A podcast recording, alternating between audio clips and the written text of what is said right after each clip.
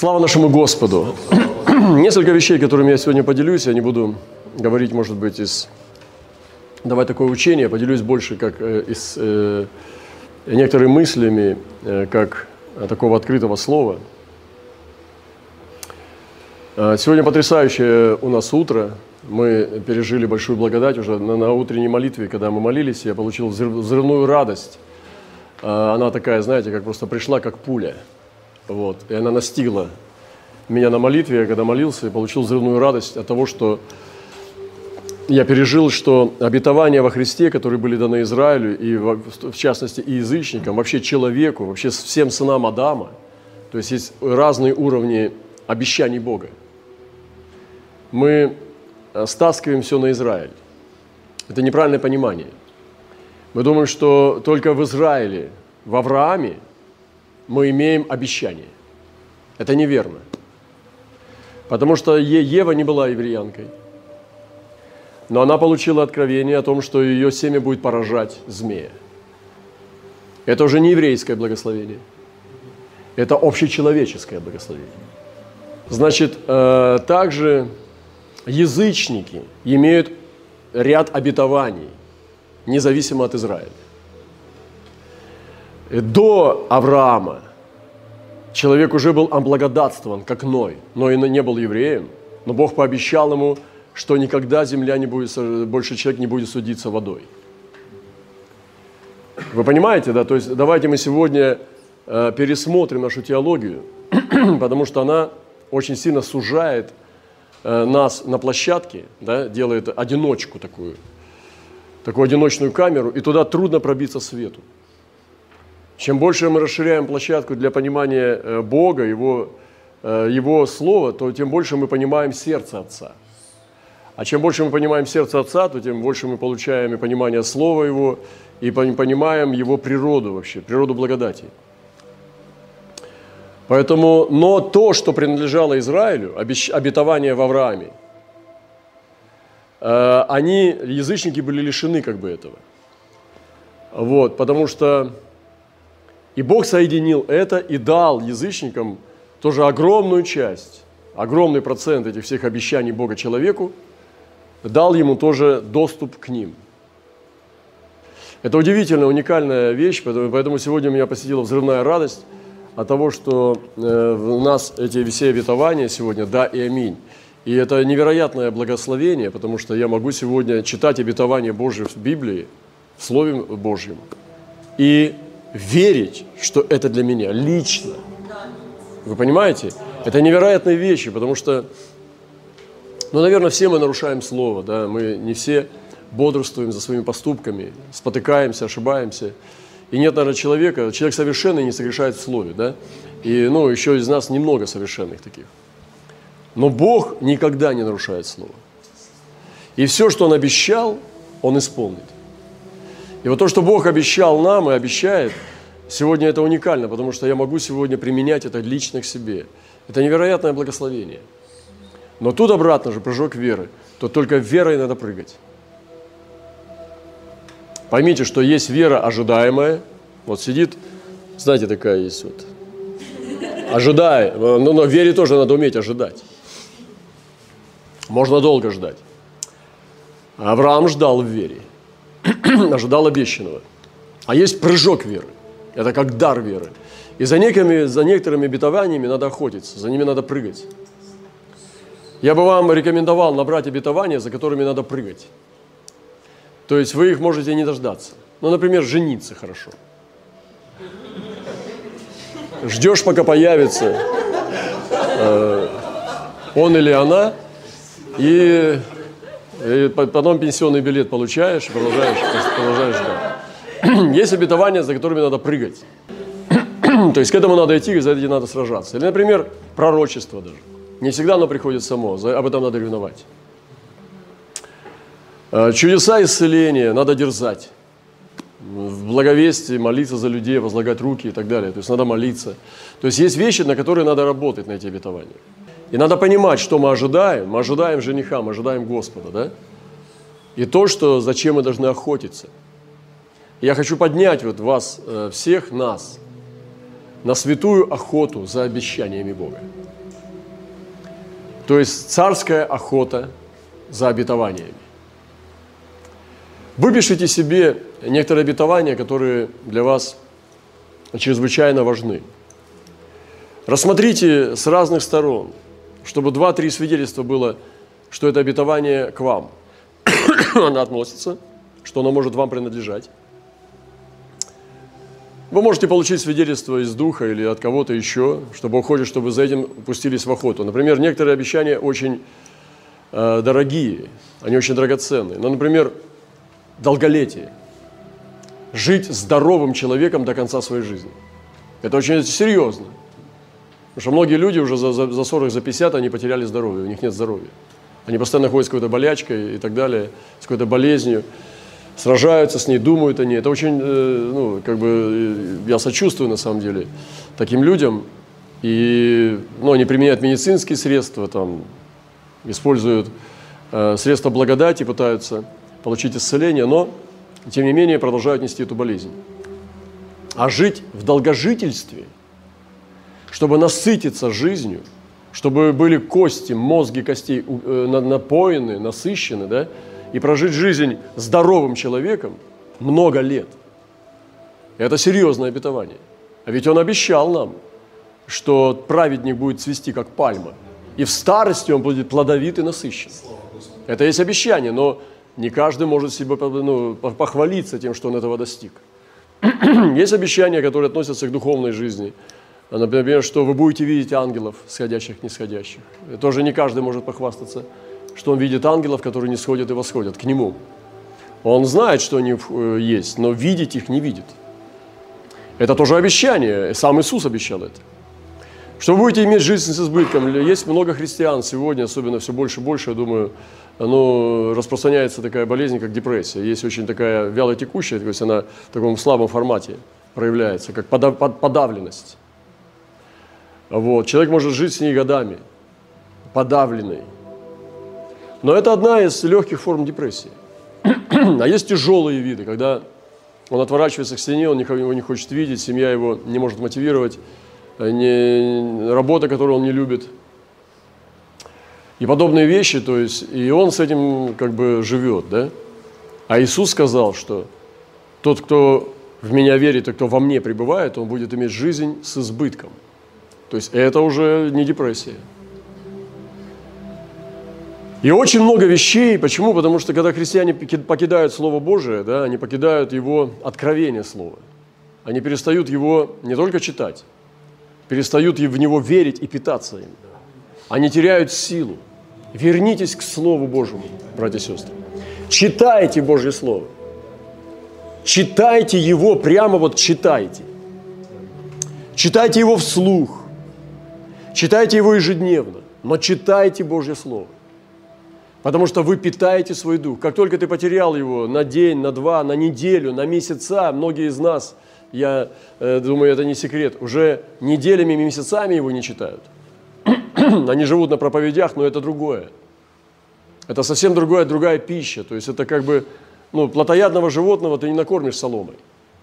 Он ее не чувствует. Он, может быть, и будет есть какие-то полуфабрикаты с присыпками.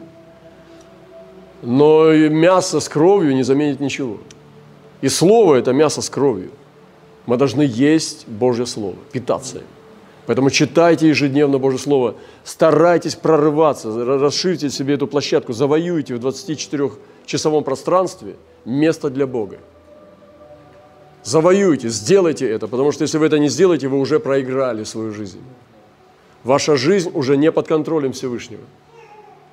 Вы не идете вслепую, не в попад. Иногда вы попадаете, но чаще всего вы идете вслепую, потому что вы не слышите Его голос. И чем меньше ты прикасаешься к Божьему Слову, тем ты меньше слышишь Божий голос. Потому что всякий раз, когда ты читаешь Писание, ты слышишь, что Бог говорит. И это не обязательно чувствовать, мурашки и так далее. Это то, что Бог говорит. Вчера у нас была потрясающая мантия. Я так в свидетельство немножко пущусь. Мы вчера разбирали тоже ну, мистиков христианских, но на самом деле коснулись некоторых личностей и увидели, что тема очень сложная, непростая. То есть она как бы не дает нам права на ошибку, потому что очень много всяких разных видов.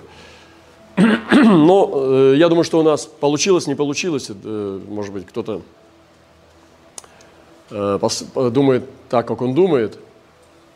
На мой взгляд, это было хорошее время. И одна из вещей, которые мы вчера достигли в этих дискуссиях, когда мы общались, это то, что э, многие мистики, э, которые очень ценятся э, в христианском мире, я не буду называть имена, а, потому что они уже в вечности, эти люди, наши братья и сестры. Но они перешли, они выплеснули душевность на духовный опыт. Ну, допустим, такие темы, как «Сладчайший Иисус» или «Покрой меня поцелуями, Бог». Это больше похоже на то, что, ну, это как несчастные женщины так молятся. А мужчина так не говорит вообще с Богом. Я не могу сказать, что у меня есть откровение, чтобы меня Бог покрыл поцелуями. Я не хочу. Мне даже жутко. Я хочу, чтобы он меня обнял, как отец, но чтобы он меня стал покрывать поцелуями, не надо. Сладчайший Иисус тоже не могу сказать. Может быть, у вас есть такое откровение, но вы не жена Бога. И поэтому, когда вот этот мистицизм стал выплескиваться от некоторых мистиков, потому что они встали песни песней, но заходить глубже, чем в песни песней, и э, это же образы, да? Э, то они перевели вот это поле, как бы свою площадку такого неудовлетворения. Даже существует такой термин, как эротический мистицизм. Но это, конечно, мирская вещь, но это ужасно.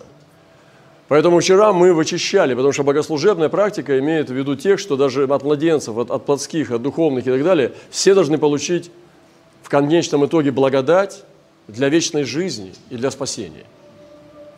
И такие вещи, которые использовали ордена в каких-то мистических практиках, это не является учением. Учением является общинная жизнь в церкви. Учением является тело Христа. Учением является, когда каждый друг для друга член одного тела. Вот это учение, которое Новозаветная Церковь нам оставила. В этом пребывайте, и будет вам хорошо. Ну вот, в общем-то, я вам дал бриллиантовое учение – это золото, дороже золота, то, что вы сейчас услышали. Поэтому, может быть, для кого-то Иисус сладчайший, пожалуйста, это ваше право.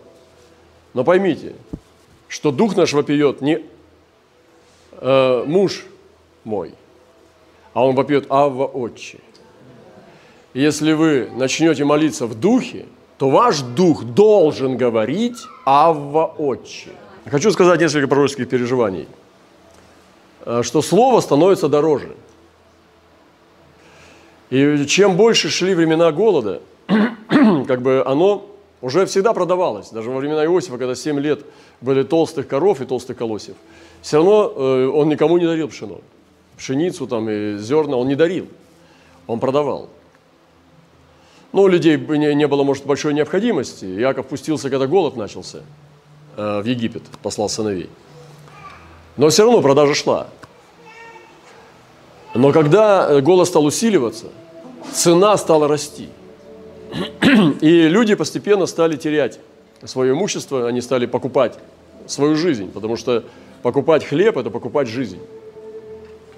Они стали платить за жизнь. Хлеб дает энергию. Они платят свое серебро, которое э, э было оплатой за их труд – физически там, отдачу э, своей энергии, они брали хлеб, снова подпитываться энергией, чтобы жить. То есть хлеб – это жизнь. Он говорит, я хлеб жизни. Когда ты питаешься этим хлебом, ты живешь. И когда они покупали этот хлеб, с каждым годом из семи этих лет хлеб становился дороже. Они продавали свои земли, а потом свои тела. Продавать тело – это уже это все, что человек может сделать. Самое большое, что может сделать, это тело отдать. И Иосиф покупал эти тела и продавал им зерно вместо этого. Как мог, так скажем, ветхозаветний христианин такими злыми поступками заниматься? Так вот, слово становится дороже. Наблюдайте. Вы э, будете, оцените. И я знаю, что но многие люди не ценят. Оно вот так просто легко дается, подается и все. Вот знаете, я скажу вам, что это не, не так, мягко говоря. Настоящее слово найти от моря до моря будет время, когда ты будешь ходить и не найдешь. Чтобы оно тебе рассказало, что, как устроен мир, как картина его двигается, как вообще передвигаются духовные силы, что делает Бог сейчас и что Он будет делать дальше. Поэтому Слово станет дороже. Наблюдайте за этим. Но на самом деле это не значит, что его будет трудно добывать верным. Верные люди, как его добывали, так и будут добывать. В моей жизни есть периоды, когда э, слово становится, ну, как бы было очень сложно добывать. Я говорю о настоящем слове, о том, что ты говоришь откровение, а не просто какую-то проповедь гомилетики. Или там вот тебе там что-то мысль пришла, ты говоришь, Бог мне сказал. Ну, я очень к этому критично отношусь. Но верный человек, который стоит рядом двигается с Господом, да, с Его крестом или с престолом, или с Его облаком или столпом, у каждого свой, своя ассоциация в определенном сезоне, он будет э, продолжать получать Слово. Это уникально, замечательно и потрясающе. Меня это очень сильно радует и э, обнадеживает, что Слово приходит. За ним не надо очень сильно, как бы, ну, сверх сил гнаться. Оно приходит. Но станет дороже. Оно становится дороже и дороже и дороже. И оно будет еще дороже. Поэтому не, не, не, отдавайте дешево слово. Не относитесь к нему легко. Не относитесь к нему дешево. это очень дорого. Настоящее слово – это очень дорого. Очень. И я думаю, что сейчас тоже такой начинается переходной этап, когда Бог будет по-другому говорить с человеком. То обилие, как раньше Господь со мной говорил через сны, оно ушло. И Бог переводил меня на новый язык. На новый язык. Если сейчас я не делюсь с нами, как раньше делился чаще с нами, и сны есть у меня, но я ими не делюсь своими снами. Ну, за исключением, когда уже ярко, надо вот прям конкретно к данной ситуации или к церкви – я вообще редко делюсь даже с нами, которые приходят из, из тела, из нашего источников, разных братьев и сестер. Вы заметили, что я не всегда делюсь с нами. А, и вот мы э, совершаем переход. Бог начинает учить церковь зрелости. Я знаю, когда мамочка, вот у нас детки здесь лежат тоже, ну, в смысле, лежат, живут, цветут и пахнут. Вот. И они э, растут, мама сначала с ними у-тю-тю-тю-тю. То есть, ну, ты, ты, ты знаешь, что такое синхрофазотрон? Ты же не будешь говорить. трансмиссия, трансмиссия, ты мужик, трансмиссия. Запоминай с детства, трансмиссия, говори. Она у-тю-тю-тю-тю-тю-тю, лю-лю-лю-лю-лю. Это нормально. Нормальный расклад. Но потом начинается, когда ребенок уже ходит в школу и лю-лю-лю-лю. Это, это, это проблема. Поэтому родители меняют язык к ребенку, да, потом уже применяют другой язык.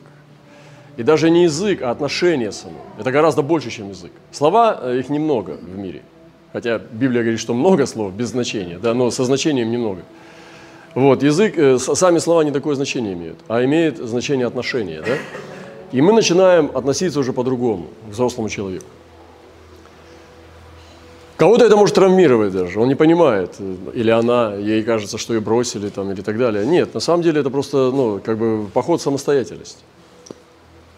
Новый сезон, переосмысление, самооценки, понимание будущего, да, соединение с настоящим, какое-то планирование и стратегические какие-то цели, да, которые выставляет человек, который живет целесообразно.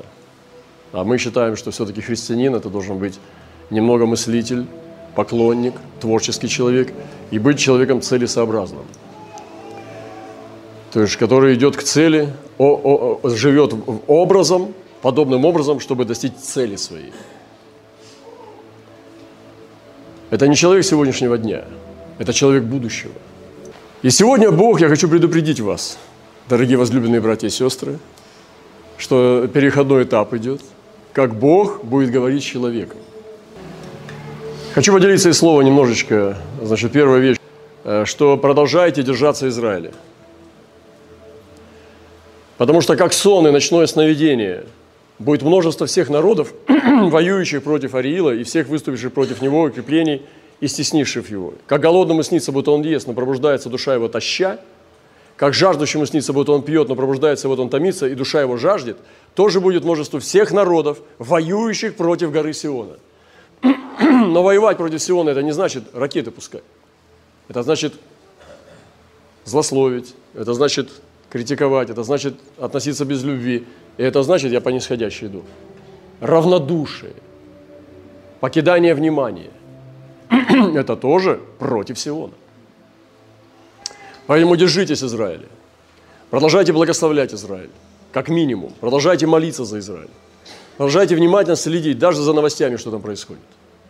Но не верьте новостям. Слушайте Бога. когда вы будете смотреть, иногда, когда я смотрю какой-то ролик про Израиль или новостной, я сильно не сижу на новостях. Но когда я иногда прикасаюсь, я слушаю Бога, естественно, а не комментатора. И ты начинаешь понимать, где же это Э, в слове, что происходит. И ты снова понимаешь свою связь, соединение э, с этим народом, с этой землей, с этим святым остатком. И вы знаете, что когда мы говорим об Израиле, мы говорим о земле, мы говорим о народе, и мы говорим о святом остатке. Души противников, они будут тащи. Кто сегодня восстает, он будет истощен. И Господь, Он бдит над Израилем. Поэтому держите свое сердце с Израилем.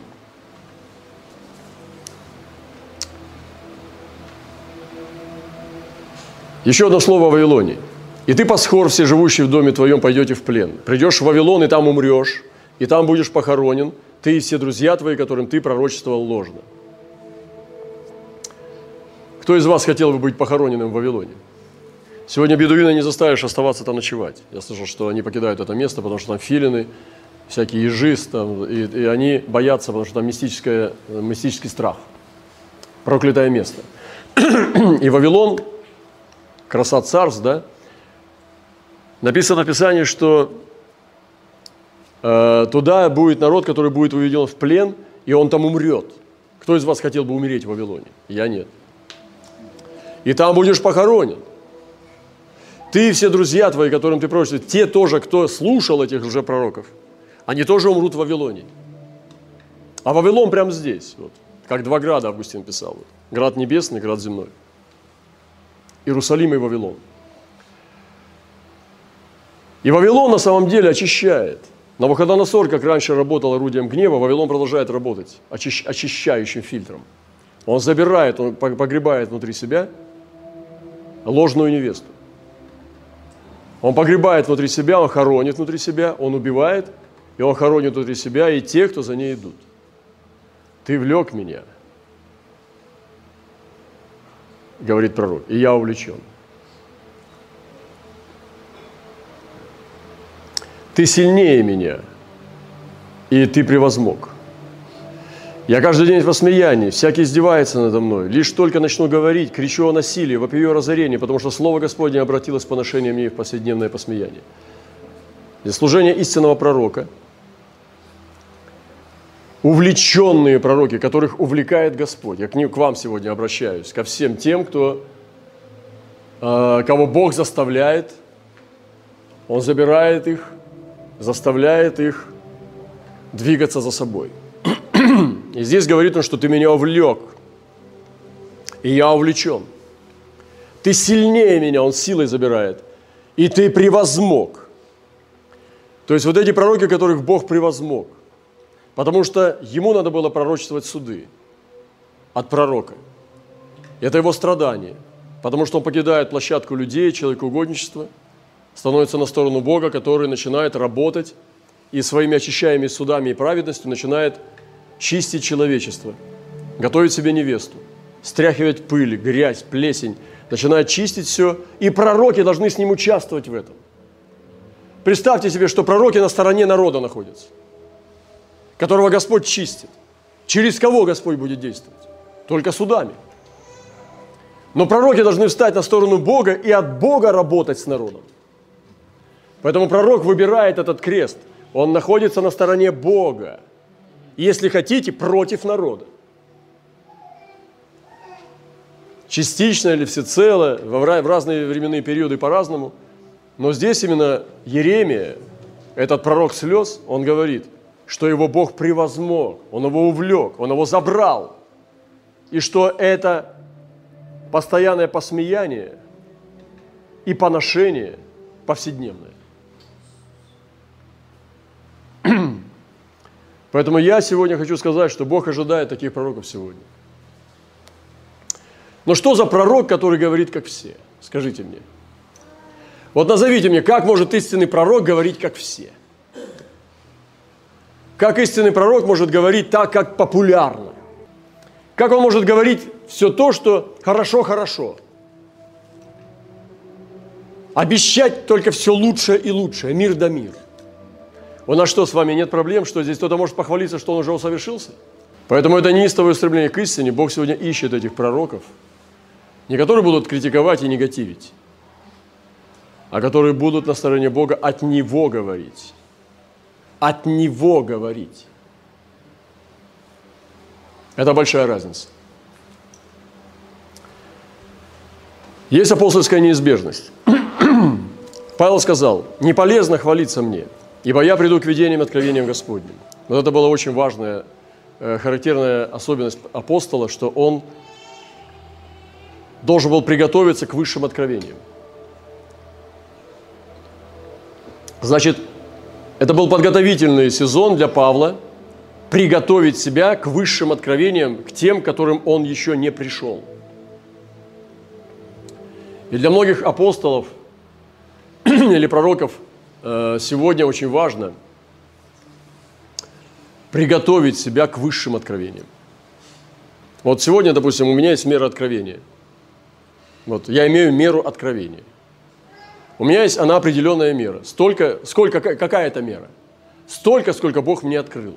О тайне домостроительства, о тайне Израиля, о тайне беззакония, о тайне благочестия, о тайне Христа и Церкви это все эти тайны, которые Павел называет тайнами, насколько мне открыты, настолько, сколько Бог мне открыл, не сколько я книжек начитался, а насколько я несу в себе всегда, в любое время дня и ночи, ты меня разбудишь ночью, и я тебе выдам это откровение. В любое время дня и ночи мне не нужно готовить проповедь на эту тему, потому что Бог мне это открыл.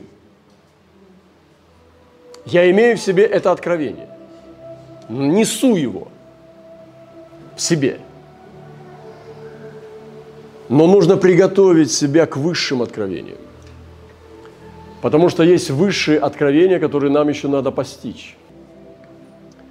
И он говорит, практически он здесь нам э, репродуцирует э, тип э, культуры пророческого служения, апостольского служения.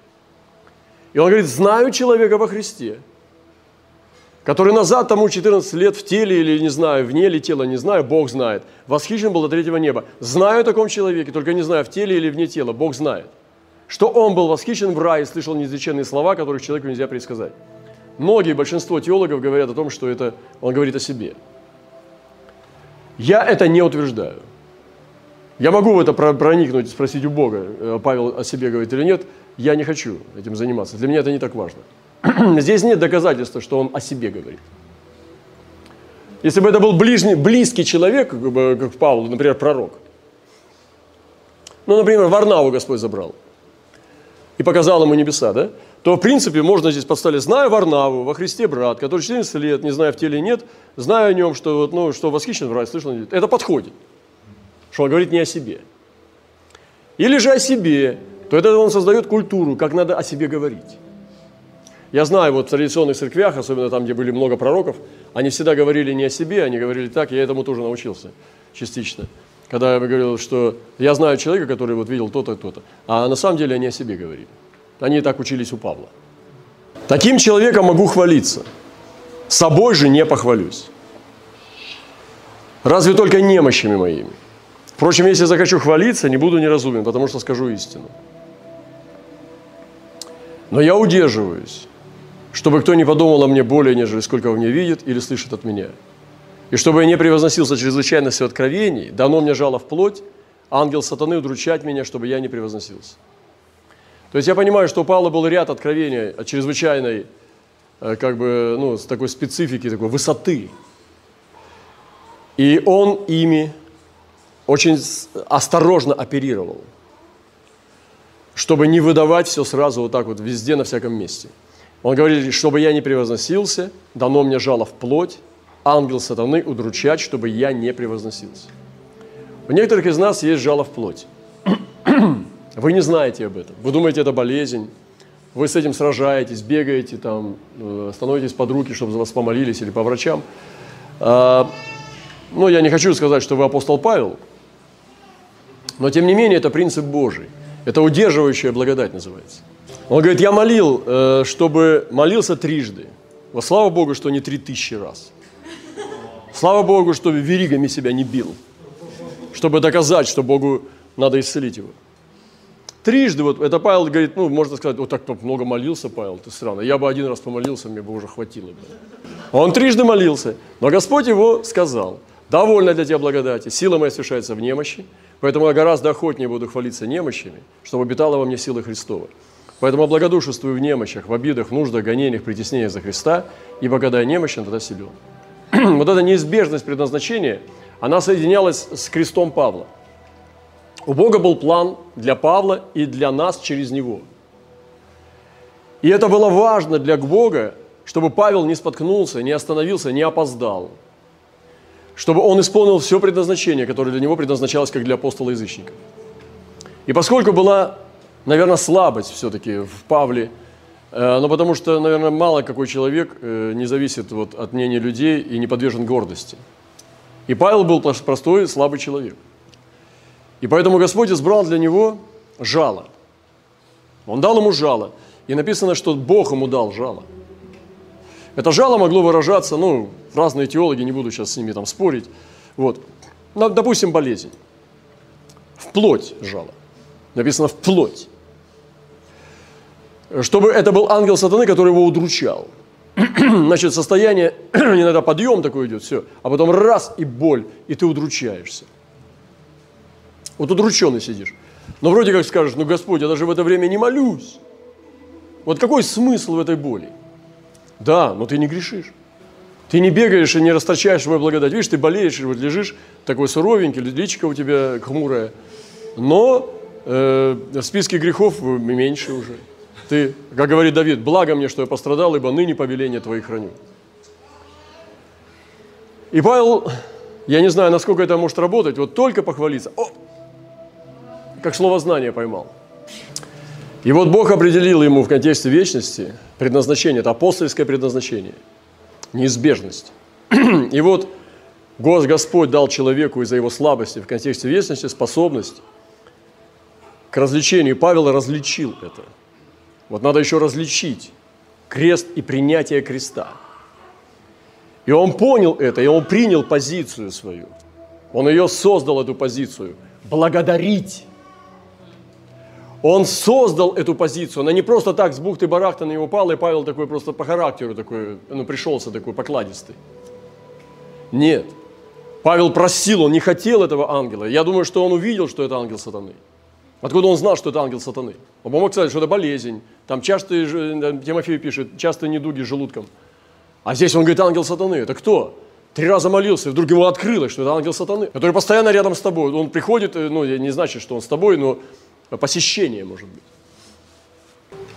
И Павел обладал таким э, чудесным предназначением, что Бог послал из армии сатаны, выдернул одного и поставил его к Павлу. И сказал, удручай, и вот Павел получал эти все ковыряния в своем все, он все это получал, согласился и выбрал позицию. Так, что мне делать, что делать? Господь сказал, довольно, значит, не уберет его, все, вы со мной. Хорошо. И тут разговор с собой должен произойти. И он говорит, хорошо. Слава! Слава, слава, слава, слава! Благодарю, благодарю! И стал переходить позицию, вышел на благодарность и стал прославлять. И как написано в Писании, что И потому я гораздо охотнее буду хвалиться немощью. Смотрите, потому я благодушен в немощах, в обидах, в нуждах. То есть он стал в позицию, в гонениях, притеснениях, когда я немощно да силен. И я, он сказал, охотнее буду хвалиться немощами, то есть чем силы. Охотнее – это значит лучше немощами, чем силой. Чтобы обитала во мне сила Христова. Вот я хочу просто на недельку хотя бы вместе с вами начать немощами хвалиться. Но не, это, хвалиться немощами и жаловаться – это разные вещи. Хвалиться немощами и роптать – это тоже разные вещи. Так что смотрите, сейчас мы собьем вот эту прыть, хвалясь немощами. Итак, э, церкви нужно возвратиться к апостольскому образцу. Нужно восстановить эту Божью истину. Прежде всего, когда Пилат пообщался с Иисусом, он сказал, это человек. Я не знаю, что на него произвело такое впечатление. Мне было бы интересно, почему. Он посмотрел на Христа. Я тоже иногда встречаюсь с людьми сейчас, вот новыми какими-то. И у меня был сезон, когда я вообще не знакомился с людьми. То есть я с ними не дружил, и у меня не было ну, новых знакомств, как бы вот э, глубоких. Глубоких, да? Были поверхностные, как проповедь и так далее. И, ну, как бы полностью моя вся дружба переместилась только в периметр церкви. Сейчас, когда видоизменяется вот парадигма моего понимания Бога, Бог посылает некоторых людей в мою жизнь, и я э, стараюсь быть самим собой, человеком. Это не значит, что э, я не говорю о Господе или же ну, играю в мирского. Это для меня тоже противно, отвратительно. Я тоже, это лицемерие э, другого типа.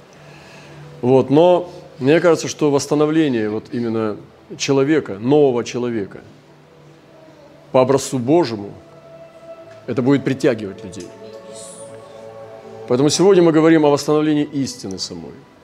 Истина должна быть восстановлена о человеке. Истина о Боге, истина о человеке, истина о церкви, истина о мире и истина о человеке должна быть восстановлена.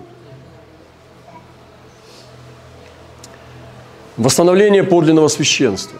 Подлинное священство восстанавливается через то, что человек знает Бога, он помогает соединить небесное и земное – его священное действие заключается в том, что он э, является э, как бы существом, которое посредничествует между небесным и земным. Он знает небесное, он знает земное. И он помогает, чтобы эти жертвы были благоугодны Богу, Иисусом Христом. Возвращение к великому поручению. Или я бы назвал приказу. Поручение – это одно. Мне больше нравится приказ. Великий приказ – Идите по всему миру, проповедуйте. Нам нужно возвратиться к этому тотально, телом Христа. Но телом Христа я не считаю все церкви, которые собираются на богослужение воскресенья. Я не считаю, что это церковь. Церковь – это невеста, собранная из разных общин. Очень важно возвращение к апостольскому отцу – это обновление видения новых мехов церкви. Новые мехи, там, где есть природа нового человека – а не просто собрания, бесконечные традиции, которые выполняются сухо, мертво и так далее. И это новые мехи, наполненные новым вином. И нужно прийти к этому обновлению видения новых мехов церкви. Сегодня возвращение к апостольскому образцу, на мой взгляд, это новое понимание природы единства. Я уже говорил об этом. Единство не по признаку, что мы ходим все в одно собрание, в одно здание или там в одной церкви. Мы на самом деле должны прийти к новому пониманию единства во Христе. Очень важно возвращение церкви к апостольскому образцу – это обновление, реабилитация, свидетельство церкви для мира. Сегодня человек с мира, он думает о церкви, что это собрание, здание, это богослужение, это запреты, это определенные ограничения от э, удовольствий жизни и так далее. Но это может только э, образно, частично напоминать, что такое церковь. Но это не есть свидетельство. Свидетельство церкви – это свидетельство Божие, соединенное в одном. Свидетельство Божие, свидетельство человека, оно в одном. И нам нужно сегодня обновить, реабилитировать свидетельство церкви для мира, потому что оно потеряло его. Оно утратило свидетельство. Церковь сегодня, ой, только не церковь. Подожди, откуда ты это все так, почему ты так говоришь? Я тебя вижу первый раз, ты меня видишь первый раз. Но у человека сразу предвзят, фу, церковь, фу. Потому что это что-то убогое, что-то недалекое, что-то ограниченное. И сегодня очень важно, чтобы мы реабилитировали свидетельство церкви для мира. Э, возвращение церкви к апостольскому образцу – это понимание призвания к творчеству. наряду с миссионерским призванием.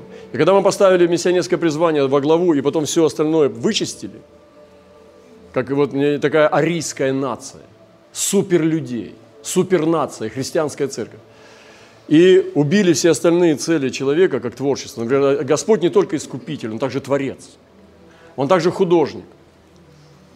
И когда Господь, если бы был только искупительную цель, то все, все бы нам напоминало о Голгофе. Только кровь, жертва и все. Сейчас мне понятно, почему в христианстве наиболее низкий уровень искусства. Э, некачественное все, потому что все дилетанты начинают все делать. И на самом деле, ну, это печальная история, и нам нужно вернуться к тому, чтобы творчество поставить тоже рядом с искуплением. Чтобы тоже, потому что Творец продолжает творить. Он говорит, я творю все новое. Значит, он продолжает быть художником. Он делает это не каким-то примитивным образом, он делает это прекрасным. Значит, Господь продолжает быть художником. Я не говорю сегодня о живописцах. Есть живописец, а есть художник. Художник гораздо шире, чем живописец. И Иисус – это художник. Он художник наших душ, Он нас преображает, Он, он сотворил этот мир, все творение через Него сотворялось. Он художник, причем гениальнейший, нет равных Ему – Возвращение церкви к апостольскому образцу – это очищение церкви от скверны, мирских амбиций. То есть у многих вот христиан сегодня мирские амбиции. Они хотят быть богаче, э, быть, э, ну, как бы почтеннее, быть э, где-то, может быть, более популярными и так далее. То есть эти вещи, они могут идти с человеком. Это нормально. Это как иметь вкус, выбор, иметь какие-то свои какие-то особенности, да? своей жизни, характера, предпочтений. Это нормальные вещи, но это не может быть христианской целью. Это не может проповедоваться с кафедры как высшая цель, это стать богаче, стать счастливее, популярнее, потому что Христос не для этого умер на кресте.